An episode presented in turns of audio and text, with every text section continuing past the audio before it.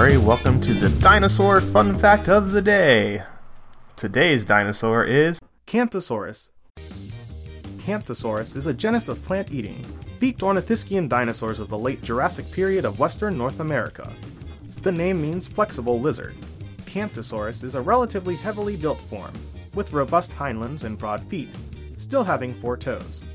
Due to the separate status of Eudiodon, it has become problematic which material from the Morrison formation belongs to Camptosaurus.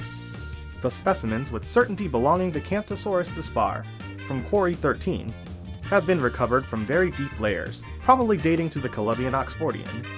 Earlier reconstructions, such as those by Marsh and Gilmore, were based on the skull of Theophytalia and display an incorrect, more rectangular profile.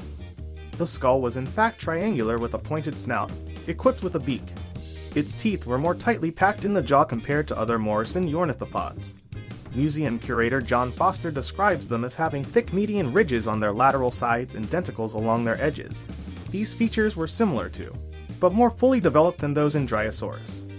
Camptosaurus teeth frequently exhibit extensive wear, which indicates that individuals in the genus had a diet of relatively tough vegetation. Don't forget to tell your parents to send us their suggestions and yours to @TheJimmyMurray on Twitter.